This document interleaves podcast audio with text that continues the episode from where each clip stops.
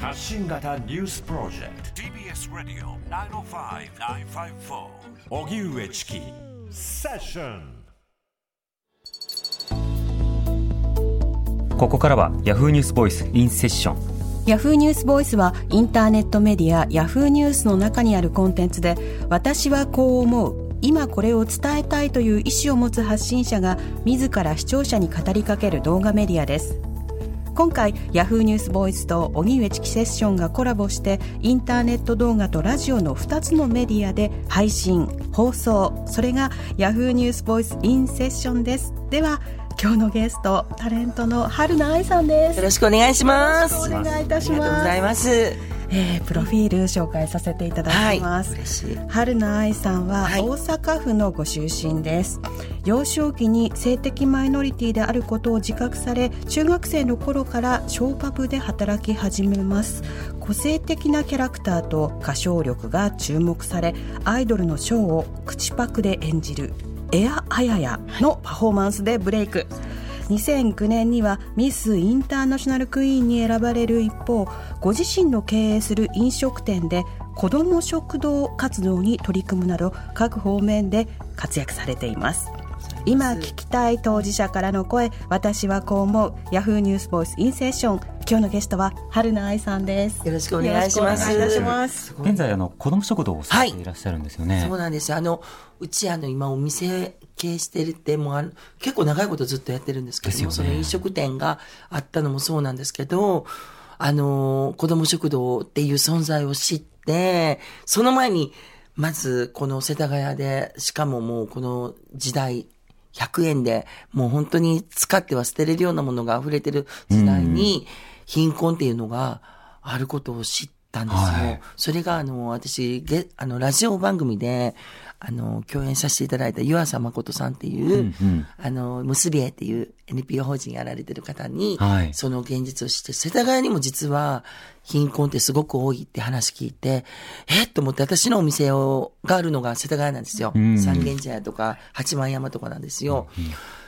そういう貧困っていうのはニュースでは見たことあったんですけど、それだけでも今の時代にと思ってたけど、世田谷ってすごく芸能人が住んでたりとか、なんかね、裕福なイメージとか、あと住みたい街とかで結構ね、ランキングされる街にもそういう、あるんだと思って、うん、ぜひあの、うちもお店やってるので、何か協力させてくださいっていうとこから始まったんですよ。うん、じゃあ、あの、最初、湯浅さんなどにこう相談しながら、そうです。やり方とか。やり方、その前に、うち、あの、まあ、ちっちゃなお好み焼き屋さんから、ちょっと大きなお好み焼き屋さんをやってたりとか、こう何店舗かあるんですよ。今は、えー、その、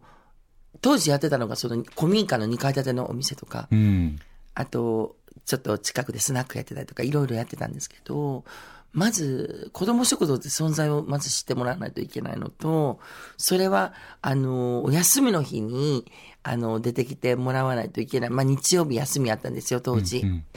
だから日曜日とかみんなが来やすい日にやりたいんですっていうので、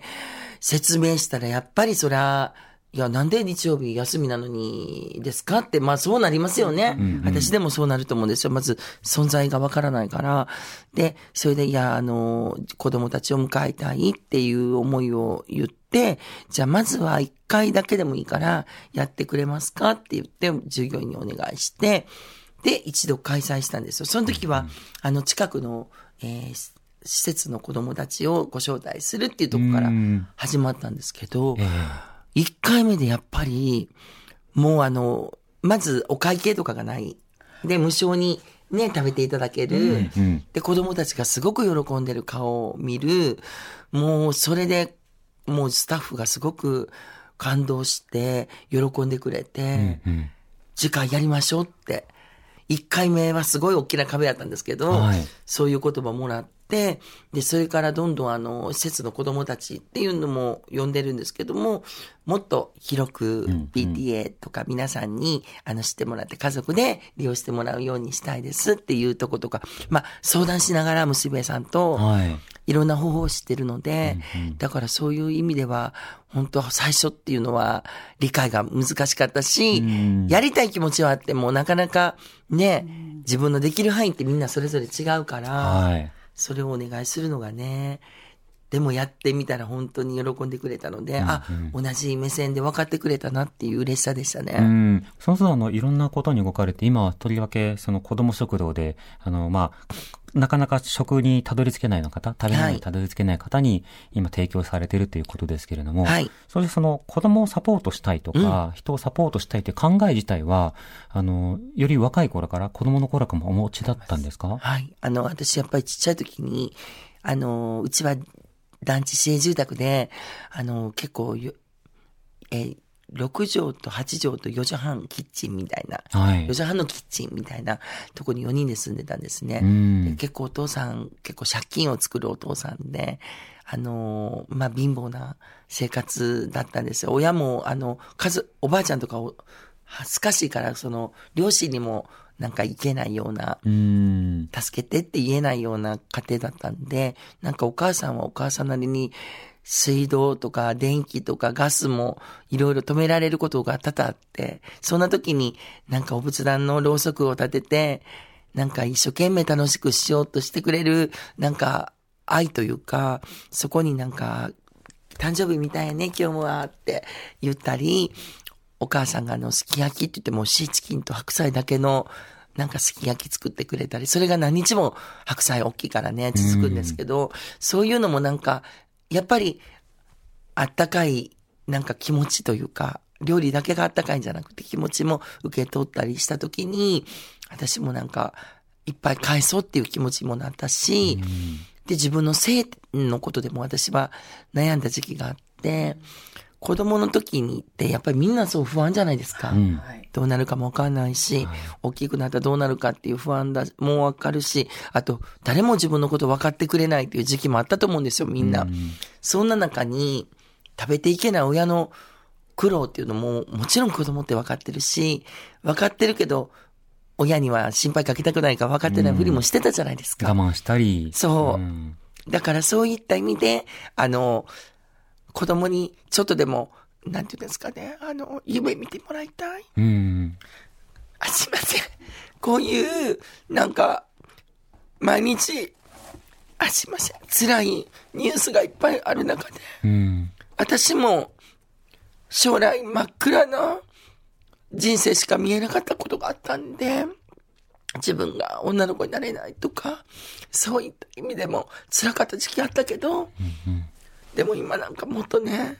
戦争とかいろんなニュースを目に子供をしてるし、子供って意外にすごく冷静に見てるじゃないですか。だから、居場所はいろんなとこにあっていいと思うし、うん。そこの家には居づらい時、学校に居づらい時、でも自分にはあの居場所があるって思ったら、すごく気持ちが楽だろうなと思って。私の時代に 子供食堂があったら、もっと楽だったらだろうなって思うので、うん。そういった意味でも、なんか選択肢が増えてもらえたらいいなって思ってます。うんすいません、泣いたところで。ごゆっくり。でもあの、実際、子供の頃にこんなことがあったらいいなとか、困ってる時にこんな助けがあったらいいなって想像することが、一つの春菜さんにとっての、活動の気力になるわけですか？ね。やっぱり誰にも言えなかったので、自分の悩みが。うん。で、学校に行っても分かってくれないし、逆にバレないようにしないと、うん、自分を嘘ついてう、ん。作って、なんかいるっていうような気持ちで学校に行って友達に会うので、ええなんかそれがすごく辛かったし、家族にも言えないし、もちろん、うちの両親は、あの、すごい怒るんで、うん。男やろうと男らしろっていうもう昭和のよ、ね、父のような人だったので、っていう意味でもやっぱり大人の子供食堂にはそういう優しさを持った大人がいるっていうだけでも、なんかもっと救われる子供たちいるんじゃないかなって思うし。そうですね。うん自分の親以外の大人もあるんだとか、はい。自分をこういうふうに叱らない大人もいるんだとか。そうですよね。うん好きにさせてくれる大人もいるんだもそうだし。だからテレビに出していただいてる時も、私もテレビも一つの居場所だったので、はい。なんかそういった思いで、うん、あ見てる人が、はいあこういった世界もあるんだとか。うん、とか、なんか、あ、ああ頑張ってるから、なんか春菜頑張ってんなって、もうじゃあなんかやろうかなって思ってもらいたいみたいなうね。ん。そういう気持ちでやってますけどね。なるほど。うん。それから自分自身がその貧しかった時期があったがゆえに、子供たちにその食事とか、はい。そうしたものを提供したいっていう話ですけど、体験とか経験っていうものも、その子供たちにしてほしいっていう願いが込められてるのかなと思ったんですが、そこはどうですか？でもやっぱり本当に自分が思わぬ心境の変化で、こんな色使ったんだとかってありません？こんな服着、今日着れる気分やとか、うんうん。逆に言うと今日は黒しか着れないとか、私の場合はですけどね、はい。黒をそういう立ち位置にしてるんです。いや、ありますあります。なんか、うん。無難なやつと、チャレンジングな服を着れる服と、そうそう。とう。ん。なんか、そういう、なんか、まあ、変化とか、なんか、その絵を描くこととか、何か一歩人と、うん、交わってみることで、気持ちって大きに変わ、大きく変わっていいし、自分が、自分の人生の新しい道、今度次の子供たちに、あの、憧れるなって思う道を作ればいいし、人と、人のように生きてみて、ダメやったらやめてみようもいいし、なんかそういった意味で、いろんなことやってみるっていう、うん、なんか楽しさっていうのを味わってもらいたいなと思います。うん私もこんな彩りがある人生を送れるまで、本当やっぱりニューハーフのお姉さんに出会った時なんですよ。はい。ニューハーフのイメージって、もう大先輩のカルーセルマキさんもそうですけど、結構ガラガラの声で、えー大声で男にたまに戻って、本名言って、あれにはなりたくないと思ってた時代、私全くその通りにね、先輩の後継いでやってるんですけど。でも、やっぱりなんか、すごくたくましく生きてる先輩方を見て、きらびやかなドレスを着てっていうのに憧れたんですよね。うんそこで居場所を見つけたときに、今までの世の中の彩りが全て変わったんですよね。色、鮮やかな街なんだって思えたし、居場所が見つかるって、別にそこが最終な居場所じゃないんですよ。やっぱりその後も東京行ったりとかいろいろ苦戦してあるんですけど、うんでもやっぱり世の中がこんなにしっかりと見れるっていう人生を送れてるのは、経験と出会いが全てだったので、たくさんの人に出会ってほしいなって思いますうね。んその居場所っていうのが一つではないっていうのは複数あるっていうのもそうですけど、それこそ揺らぎながら時間とともに年齢とともに変わっていったりもはい。しますよね。あの、年齢経ってるから、あの、ちょ、もう遅いな、じゃなくて、本当50、60、70、もう今なんか本当にね、80歳でも若い方たくさんいらっしゃって、うんなんか本当ちょっと始めてみようかな、新しいことって、遅いとかないじゃないですか。はい。で変わりたい自分って、やっぱりやってみて、あの、やらずに、なんていうんですか、あの、やる前にいろいろやっぱりやったらこう言われるやろな、言われるやろな、笑われるやろな、とかじゃなくて、やってみるっていう経験ですごく大きな変化をもたらしてくれると思うので、うんぜひなんかやってもらいたいって私は思いますね。うん今日のゲスト、春菜愛さんでした。ありがとうございました。はいありがとうございましたあ。りがとうございました。